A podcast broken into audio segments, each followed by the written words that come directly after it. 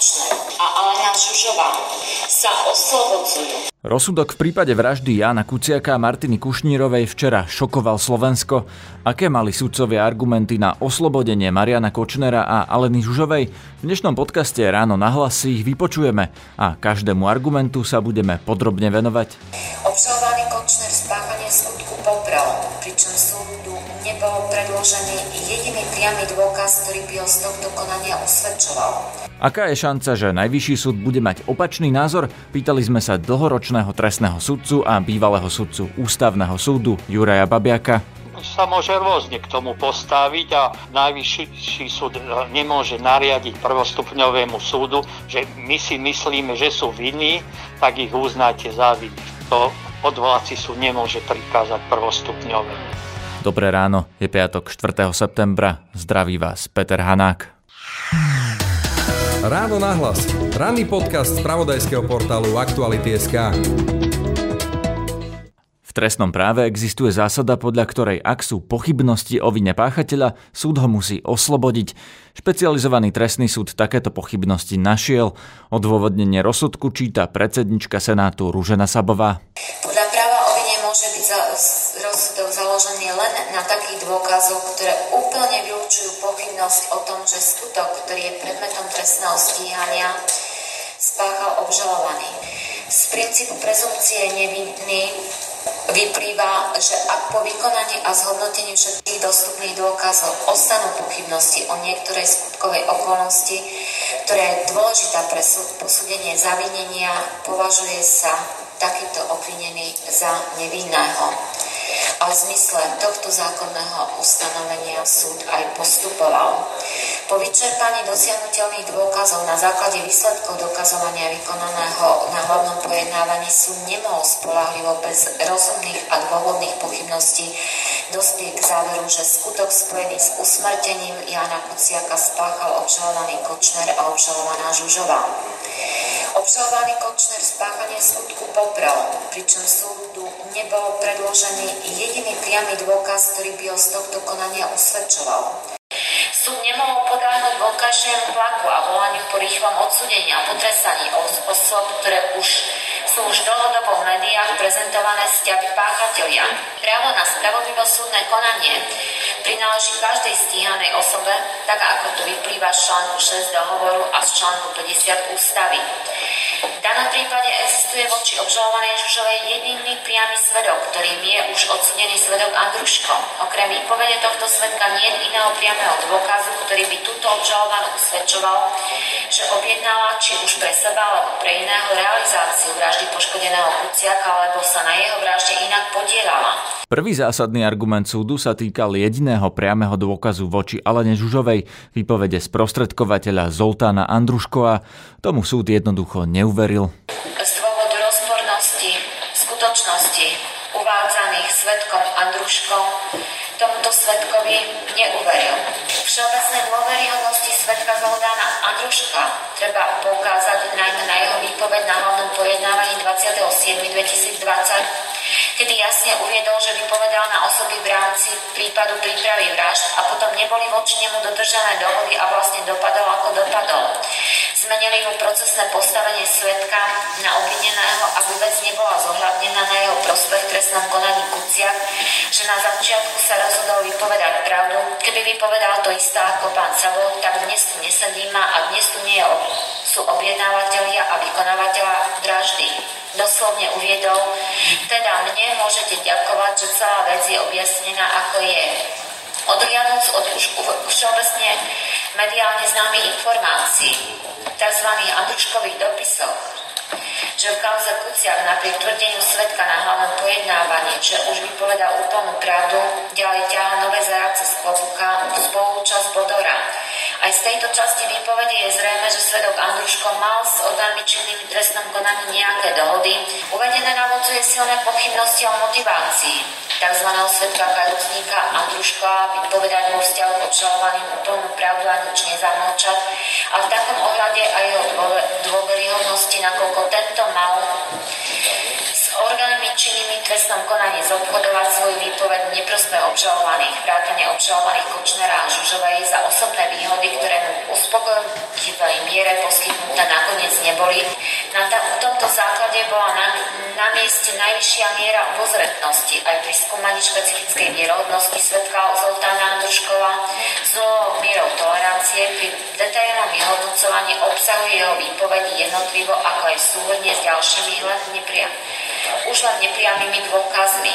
Súd dokonca na základe iných jeho výpovedí vykreslil Zoltána Andruškova ako nedôveryhodného človeka, ktorý si domýšľa a jeho tvrdenia sa často nepotvrdzujú. Andruško tvrdil, že prokurátor mu slúbil trest 8 rokov, avšak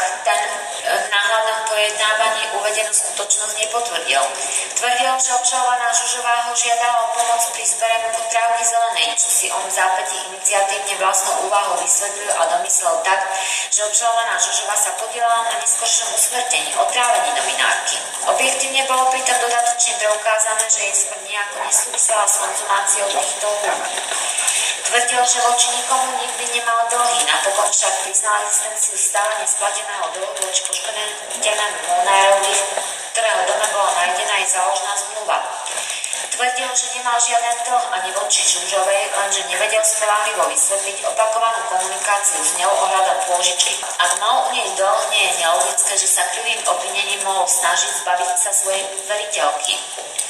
Voči obžalovanému Kočnerovi zjavne cítil krivdu kvôli nezaplatenej odmene vo výške 200 tisíc ktorú mal mať údajne slúbenú za aktívnu pomoc pri zabezpečení firmy tzv. bielým koňom pre fiktívne čerpanie DPH v súvislosti so stavbou objektu Bonaparte. Na linke mám v tejto chvíli Juraja Babiaka, bývalého sudcu Ústavného súdu a bývalého trestného sudcu.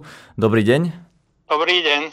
Pán Babiak, keď ste počuli o rozsudku vo veci Jana Kuciaka a Martiny Kušnírovej a najmä tie argumenty, ktoré tam zazneli, Myslíte si, že je možné, aby najvyšší súd si o tých dôkazoch myslel opak toho, čo si myslel uh, špecializovaný trestný súd, alebo opak toho, ako ich špecializovaný trestný súd vyhodnotil? V podstate ide o vyhodnocovanie dôkazov keď to pôjde na najvyšší súd, lebo však odvolanie bolo podané, no tak najvyšší súd môže sa s tým stotožniť, alebo sa s tým nemusí stotožniť. Najvyšší súd nemôže sám uznať vinu, pokiaľ by mal za to, že neboli vykonané všetky dôkazy, ešte treba nejak doplňať dokazovanie alebo to hodnotenie dôkazov, že, že nie je udržateľné, lebo sú tam logické iné rozpory, tak by to mohol vrátiť nazad s, s určitými inštrukciami, v čom treba vec doplniť a tak ďalej a mhm. tak ďalej. Rozumiem, tu sa rovno zastavím, pretože jeden z tých kľúčových argumentov bol, že súd neuveril svetkovi Andruškovi, ktorý bol jediným priamým dôkazom voči Alene Žužovej a tým pádom aj voči Marianovi Kočnerovi Môže sa najvyšší súd s týmto vysporiadať inak? Môže v najvyšší súd jednoducho Svetkovi Andruškovi uveriť? Prvostupňový súd, teda väčšina senátu e, zdôvodnita v písomnom vyhotovení rozhodnutia, z akých dôvod, dôvodov mu neverí. Najvyšší súd to mohol by spochybniť, pokiaľ by takéto hodnotenie dôkazov, teda vierohodnosť teda toho obžalovaného Andruška pokiaľ by s prvostupňovým názorom nesúhlasil, že nelogicky chýbajú mu opory v dôkazoch, treba dokazovanie doplniť z, z rôznych dôvodov.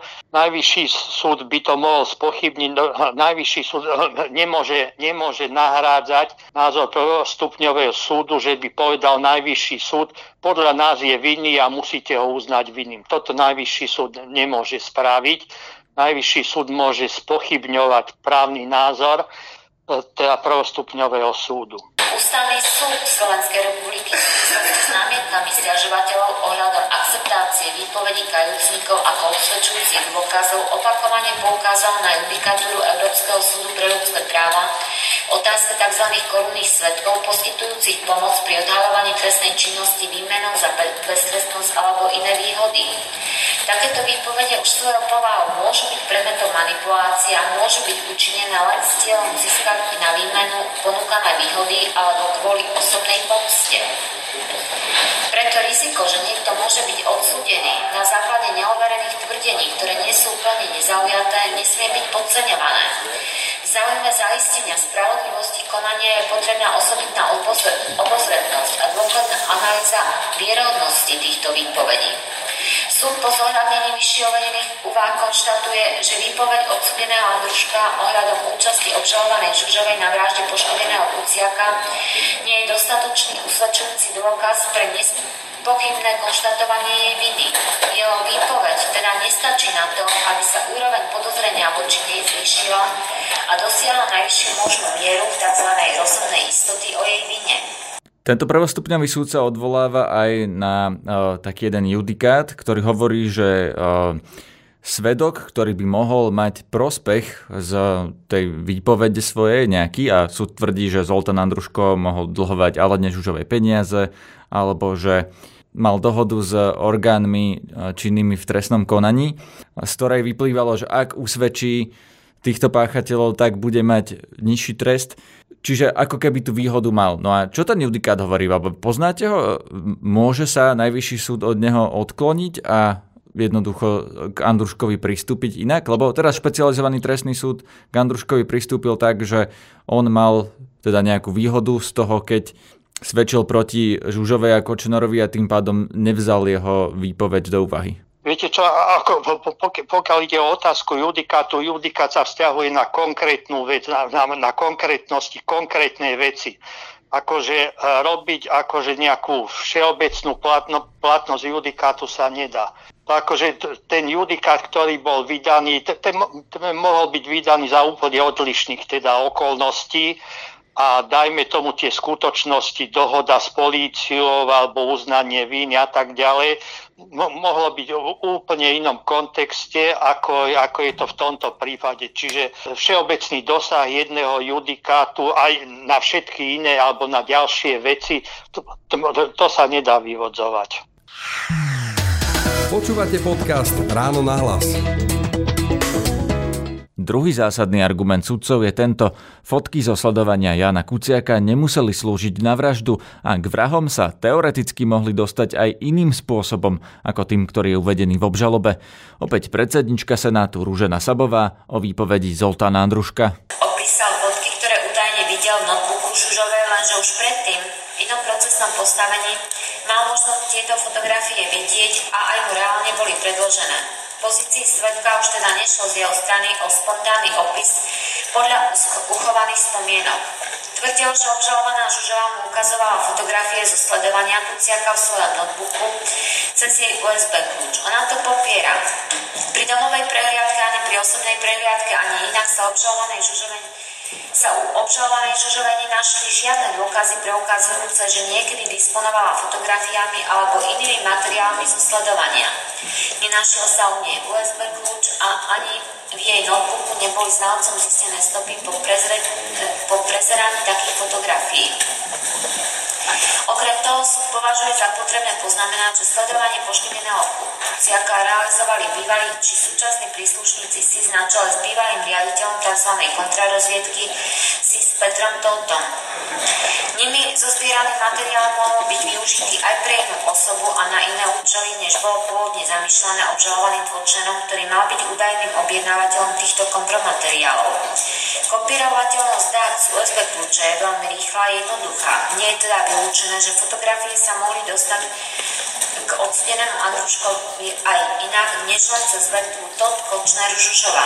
Je preukázané, že výsledky sledovania mal okrem troch osob, ktoré sledovanie reálne vykonávali Kriak, Mlináčik, Škrit k dispozícii aj svedok Todd, ktorý ich následne priebežne poskytoval obžalovanému Kočnerovi na dvoch USB kľúčoch s tým, že jeden z nich bol určený pre svetka Bodora, ktorý svetkovi Totovi priznal, že sledovanie spolu financoval.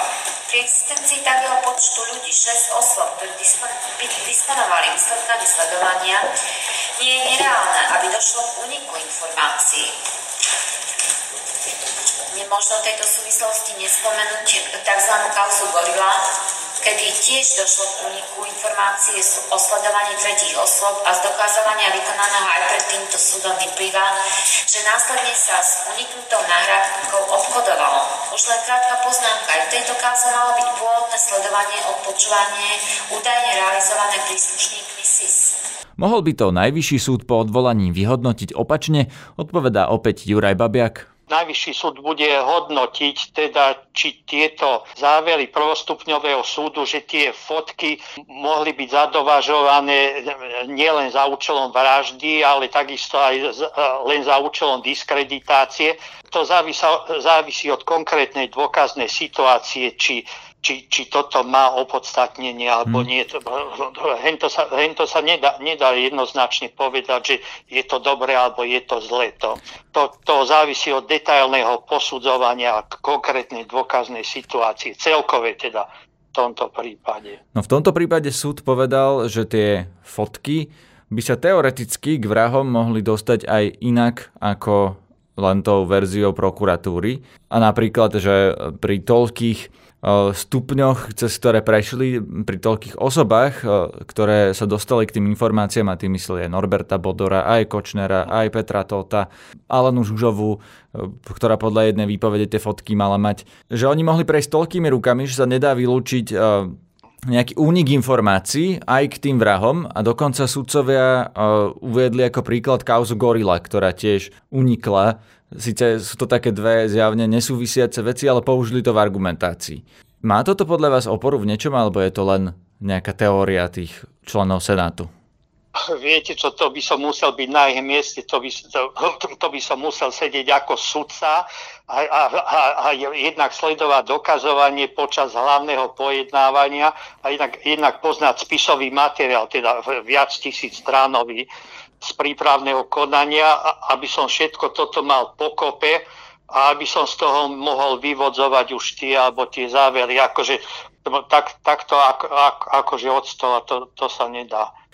Som, či keď to bude aj najvyšší súd posudzovať, tak on, on tiež bude musieť sa pozrieť na dôkaznú situáciu, na argumentáciu prvostupňového súdu, na argumentáciu odvolania a pri tejto konfrontácii tohto všetkého dať odpoveď na to, na čo sa pýtate.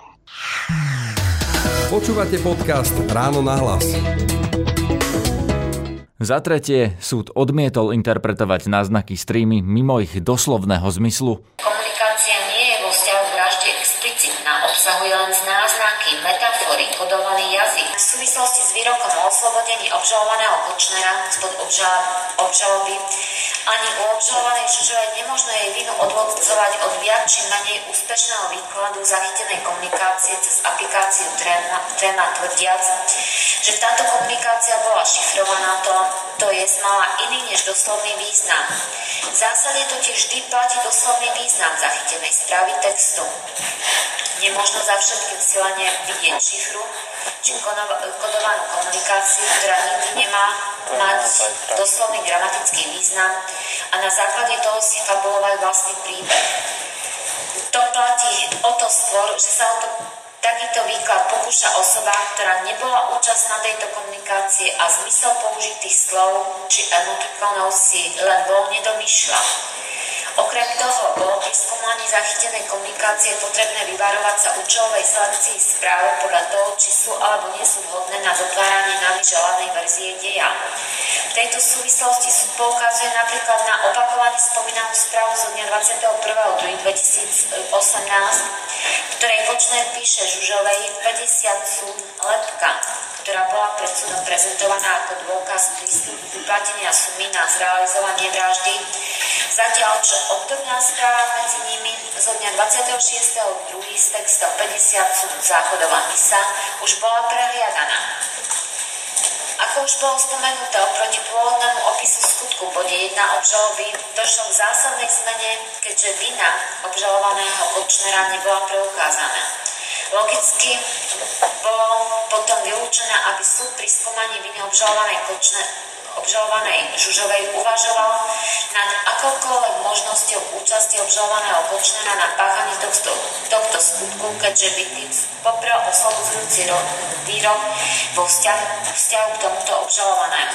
Súd bol toho názoru, číta trému, jednotlivé údaje a tak ďalej. A teraz obžaloba z toho dôvodí, že tieto slova znamenajú niečo iné alebo niečo viac, tieto zase a tak ďalej. A vzhľadom na celkovú situáciu e, prvostupňový súd, dajme tomu, buď sa stotožnil s obžalobou, že áno, tieto slova znamenajú niečo iné, niečo naviac a tak ďalej, alebo mal rozumné pochybnosti a povedal tak akože zo slov vyvodzovať nejaký opak z nich, niečo pridať, niečo uberať a tak ďalej.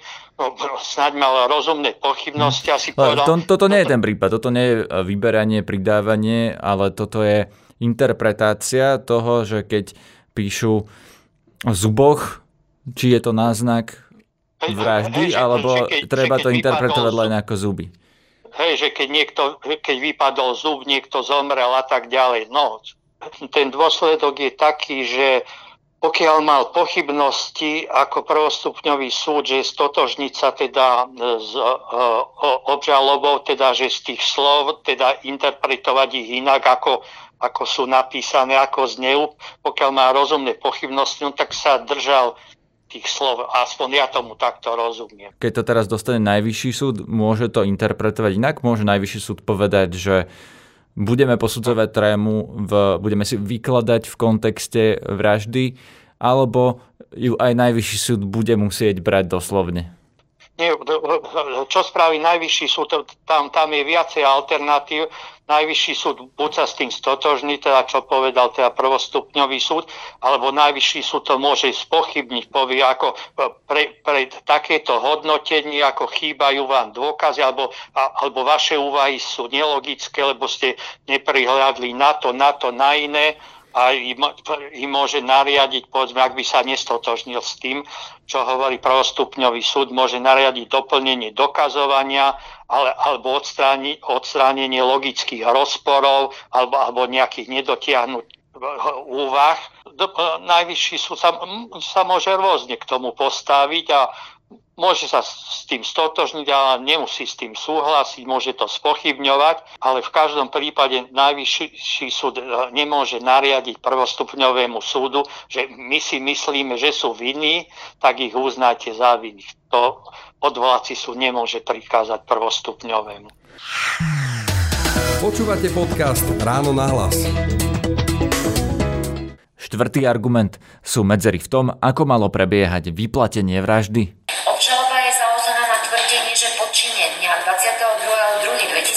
22.2.2018 mal Kočner v Bratislave odovzdať obžalovanej Žužovej finančnú hotovosť sumu 50 tisíc eur na účel jej odovzdania ako odmeny vykonávateľom vraždy.